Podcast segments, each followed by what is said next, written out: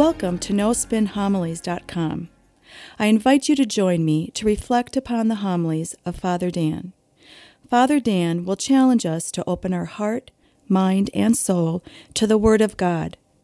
Father Dan will draw upon sacred scripture along with art, literature, and the lives of the saints to help us grow in our love and knowledge of the scripture. In doing so, we can become the living Word of God in this world. Now it is my pleasure to present to you No Spin Homilies.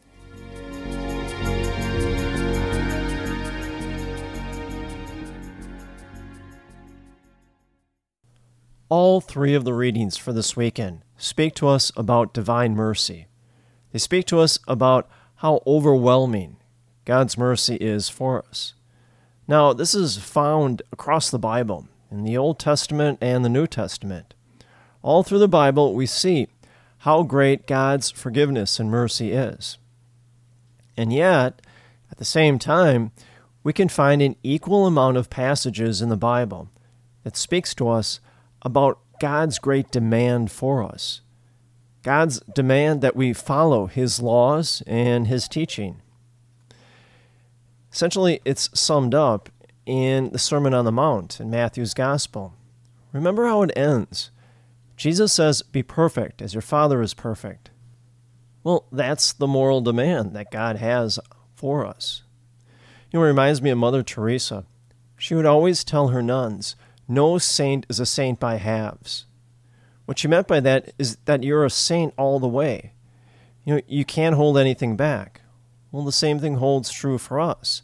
That's God's moral demand for us. We should hold nothing back in our faith. Essentially, we should live it out to the best of our abilities every day of our life. And so that begs the question how do we balance both? God's infinite mercy with God's infinite demands?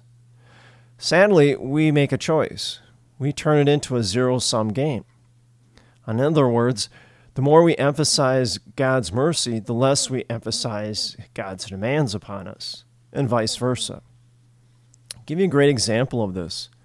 Just look at our church. Vatican II occurred in the late 60s. And yet, prior to that, in the 50s, 40s, 30s, if you talk to people that lived during that era, they would tell you the church stressed God's moral demands, such that you had to go to confession every Saturday morning in order to be able to go to Mass Sunday the next day.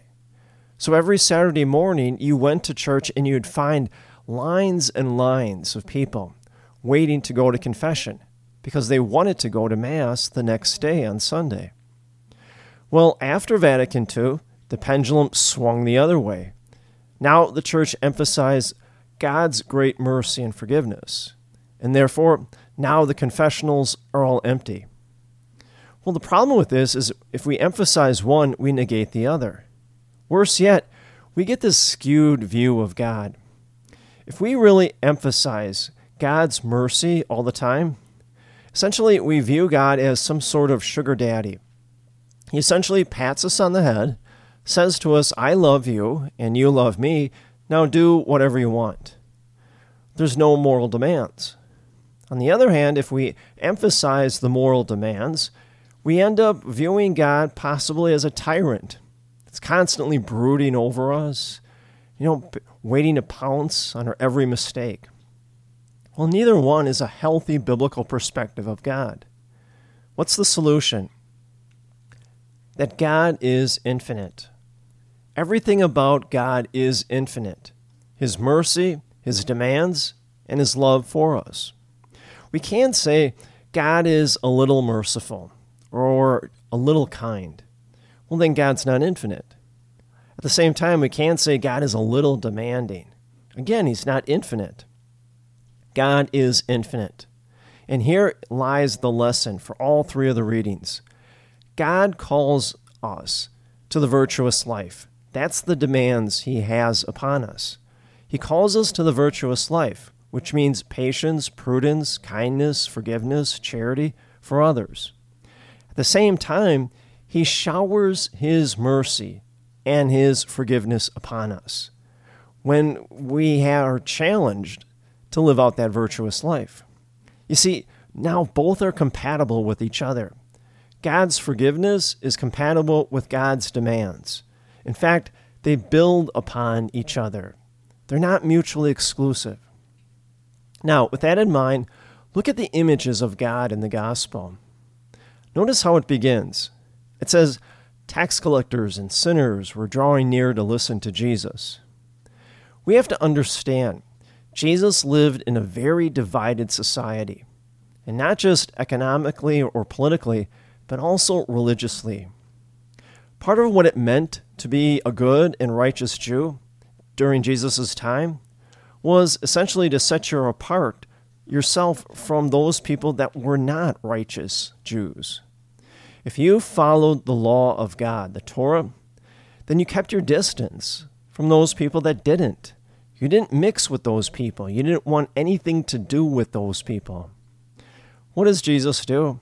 He breaks down those divisions, as we see in the gospel. Jesus comes with great mercy to seek us out because we're sinners.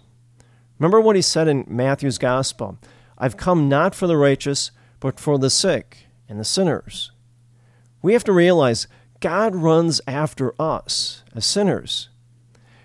We can't think of God as some distant figure off in the galaxy, waiting for us to find Him. Or maybe if we go crawling to God begging for forgiveness, He just might have mercy upon us. Well, that's not the right biblical image of God. God comes to us and He seeks us out. And that's proven in the parables that we hear today. Wherever we go, God will follow. He never gives up. The more we run, the more He runs after us.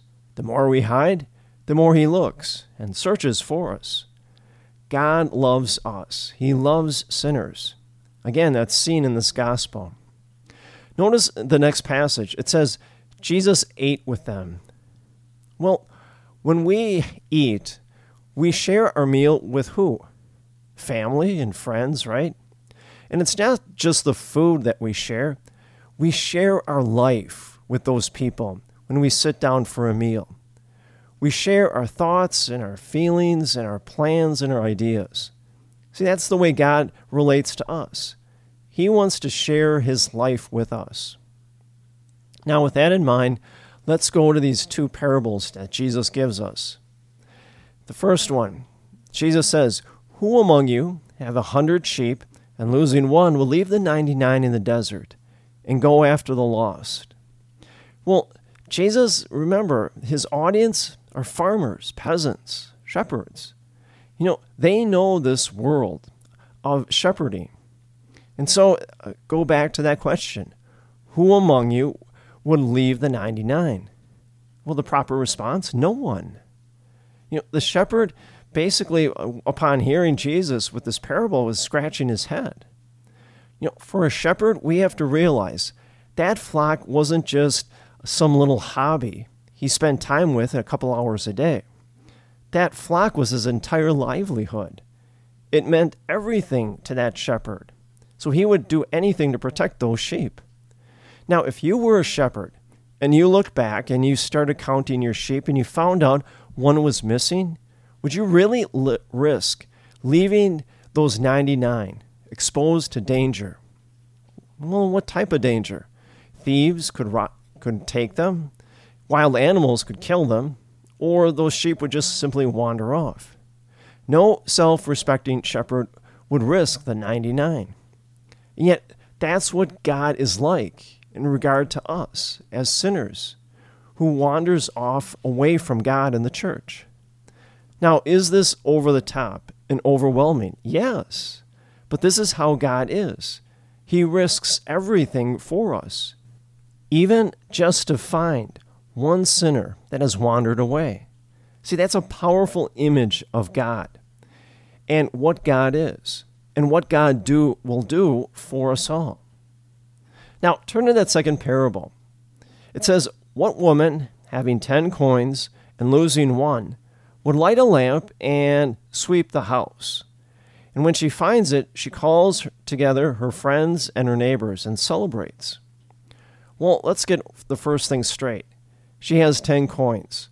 See, she loses only just one, and yet she turns the whole house upside down for just that one coin. That seems a little extreme, but it doesn't stop there. Once she finds that coin, she calls her friends and her neighbors together and has a party. Now, can you imagine? You are one of those people who have received an invitation to come over to this woman's house and to celebrate. Celebrate what? Her finding one coin. Well, practically speaking, it's very odd. In fact, downright strange. Now, when you think about it, the cost of having that party is a lot more than the coin and what it's worth. And so it's very odd. And yet, that's the point. That's how God seeks us out, how God runs after us with great mercy and love. One last thing. Ironic enough, here in the scriptures, we see a person that embodies not only God's mercy, but also God's demands. Turn to that second reading from Paul's letter to Timothy. Paul tells us his entire life story. He says, I was the worst of all sinners. I persecuted the church. I arrested Christians. I put them in prison. I even presided over Christians and their executions. For example, St. Stephen. Paul says, I was an enemy of God. Now, what's interesting is Paul didn't convert first, and then God changed him for the better by showing him his mercy. No, just the opposite. First, God entered into Paul's life and turned it upside down. And in doing so, Paul saw God's mercy, but he also saw God's demand, a calling to the virtuous life. And therefore, Paul radically changed his life and now became the greatest champion of our church. And yet, God sought Paul out. It's God who took the initiative. God was in the active mode. You could say God remade Paul from within. And see, that's the way God works. And so the message for us this weekend from all three scripture readings is pretty powerful. It talks about God's mercy, but also about God's demands. They go hand in hand with each other. In fact, they're deliberately compatible. They build upon each other. God's demand is that He calls us to the virtuous life to practice patience, prudence, kindness, charity, forgiveness to others in this world. And in the, also in the, at the same time, he showers us with his mercy and forgiveness during those times in which we're challenged to live out that call of the virtuous life. Friends, that isn't good news, that is great news. And may the grace and the peace of Jesus Christ rest upon you always.